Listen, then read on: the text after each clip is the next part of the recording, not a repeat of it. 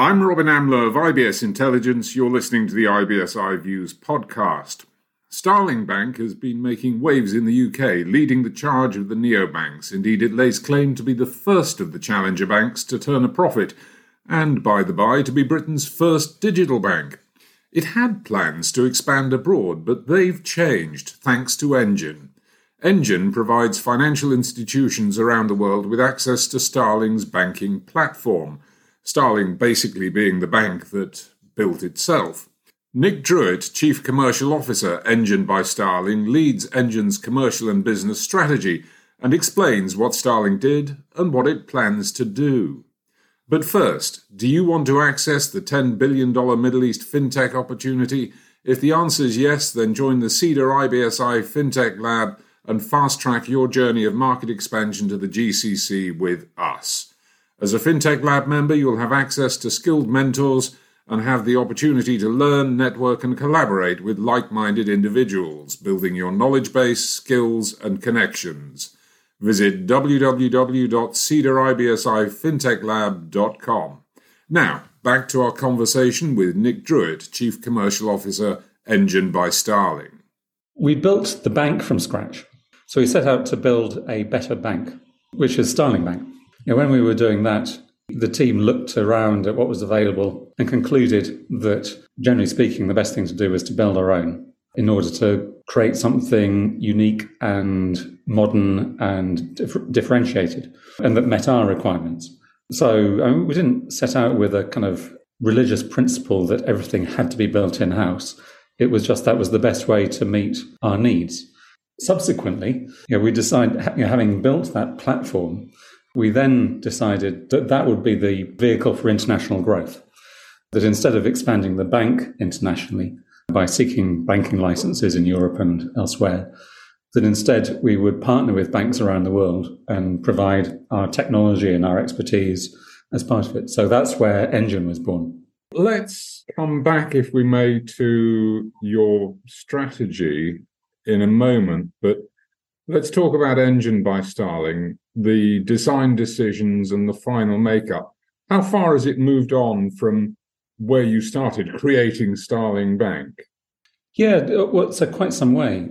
When the bank first launched, you know, clearly there's a significant amount of engineering work to get to that point. You know, we built a cloud native ledger, we built all the customer service processes, we built the front end mobile app, and so on. At the time that we launched, the you know, the MVP. You know, it was you know, retail only. Starling Bank won uh, one of the awards for the Williams and Glyn um, Capability Innovation Fund. Uh, we won one of the bigger, or the second biggest award, and we use that to build out the SME banking functionality and launch Starling in the UK for business customers, which is what the, the grant intended. And so that, and that's been very successful it's achieved its goal. As a bank, we have 9% of the SME market in the UK and growing as people switch because, you know, it was, I guess, the first modern cloud native, better banking proposition in the UK. So over the years, we've built out both the, you know, the, the product and customer breadth. We've also, over the years, replaced various bits of third party software for different reasons. We, we felt that it would be better to have things on the same platform. So card processing, uh, we've built ourselves. Call center, uh, we've we've embedded into the platform. All onboarding is now done as uh, without third-party services and functionality, apart from you know, third-party data services. So yeah, we've we've got to the point now that uh, we've got a, a complete set of services that combine to form the you know the, the platform that runs Starling Bank. And that, that's what Engine is. Would it be fair to say that it is de facto a modular system? Yeah, I mean, it's a set of independent services that speak to each other through APIs that have independent databases that, in theory, you know, like a stickle brick, you could unplug components and replace with third party components. So yes, absolutely, it is. It is modular. I've some people use the word composable in many ways ours is decomposable because it's it's complete and uh, but you could pick it apart. So yeah, it's, it's a modern architecture with discrete services that combine to form a, a coherent whole. So again, it would pretty much be fair to say that Starling Bank would not be Starling Bank without this platform. There is a unique quality to the bank that is derived from the platform you have created. Yeah, absolutely. So there are many things that have driven Starling Bank's success. You know, the the brand, the uh, the people, the the whole proposition. But yes, a key enabler has been the the technology platform for a variety of reasons. So Starling's doing well because customer service is is rated very highly and our operating costs are very low. One of the reasons customer service is high is because you know, we, we have a single platform with a single view of everything, to be honest. So if, if you call the call center, agents can fix problems. They, they can resolve issues directly and they don't have to raise a ticket or go to another system. Everything is presented to them so they can be helpful. Because we have one system, our operating costs are very low. Most journeys are self service. The, the app is very functionally rich. So we can afford and we don't have a big legacy set of systems to run or data centers or anything like that.